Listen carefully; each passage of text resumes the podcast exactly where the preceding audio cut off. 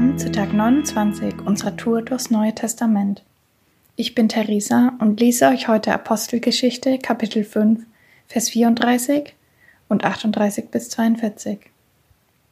Da erhob sich im Hohen Rat ein Pharisäer namens Gamaliel, ein beim ganzen Volk angesehener Gesetzeslehrer.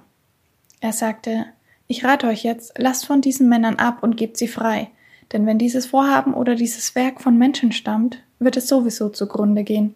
Stammt es aber von Gott, so könnt ihr sie nicht vernichten, sonst werdet ihr noch als Kämpfer gegen Gott dastehen. Der Hohe Rat stimmte ihm zu. Sie riefen die Apostel herein, ließen sie auspeitschen, verboten ihnen im Namen Jesu zu predigen und ließen sie frei.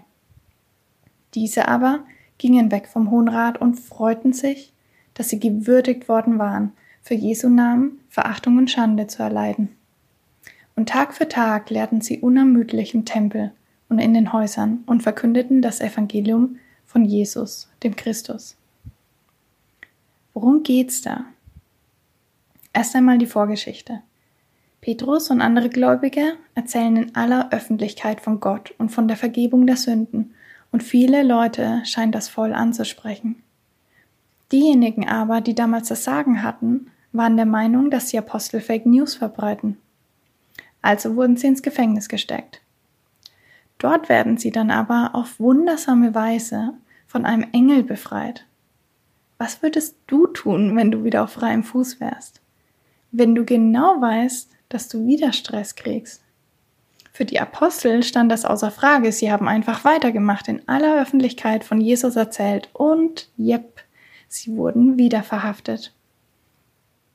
In der Bibelstelle gerade haben wir gehört, dass sie dann ausgepeitscht wurden, Widerredeverbot bekommen haben und heimgeschickt wurden.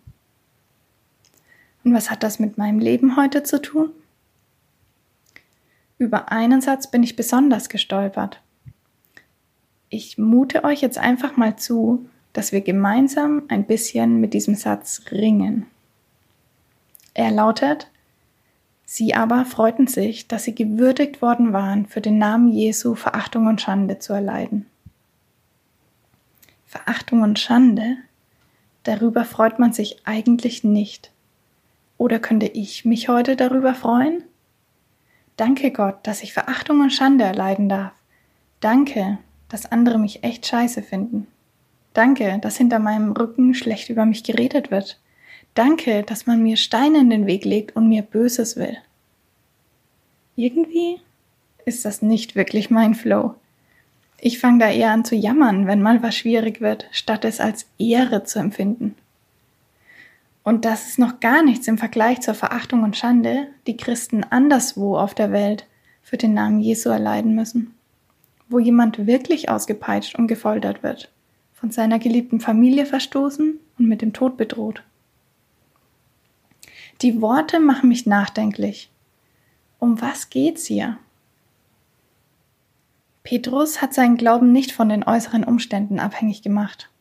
Er war so überzeugt von dem, was er da erzählte und tat, dass es ihm völlig egal war, ob er dafür Beifall oder Peitschenhiebe erhielt. Woher kommt diese Überzeugung? Woher kommt es, dass er so dafür brannte, anderen von Gottes Liebe zu erzählen und deshalb alles in Kauf nahm?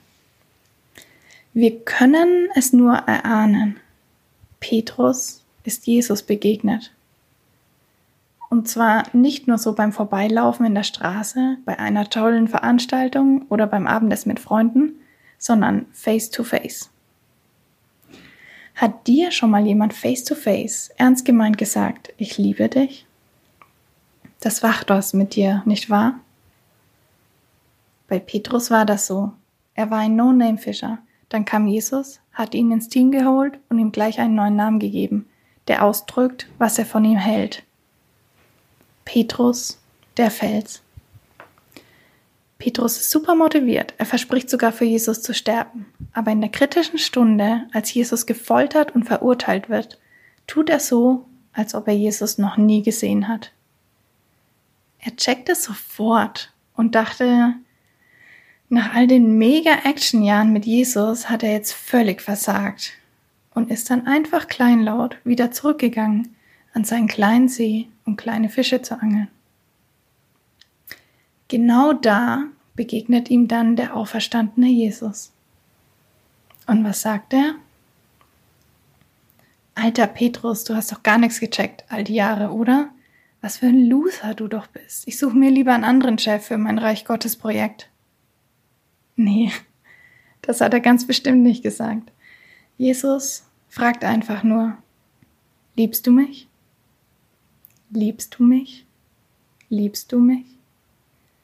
Jesus sieht in ihm nach wie vor nichts anderes als Petrus der Fels. Wow, das macht was mit einem. Kein Wunder, dass es Petrus später egal war, was die anderen über ihn und seine Message dachten. Kein Wunder, dass er sich von Gegenwind und Peitschenhieben nicht aus der Spur hat werfen lassen. Er hat einfach gewusst, wer er in den Augen Gottes ist. Du kannst das heute ja mal probieren, wenn du in einer schwierigen Situation steckst.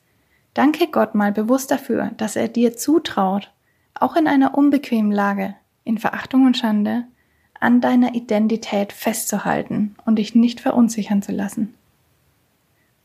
Danke, Herr, dass du mir heute begegnest, gerade in diesen herausfordernden und unbequemen Umständen. Danke, dass du mich gerade hier veränderst durch deine Liebe. Danke, dass ich auf dich vertrauen darf. Jetzt geh und lebe, was der Herr dir gegeben hat. Er segne dich.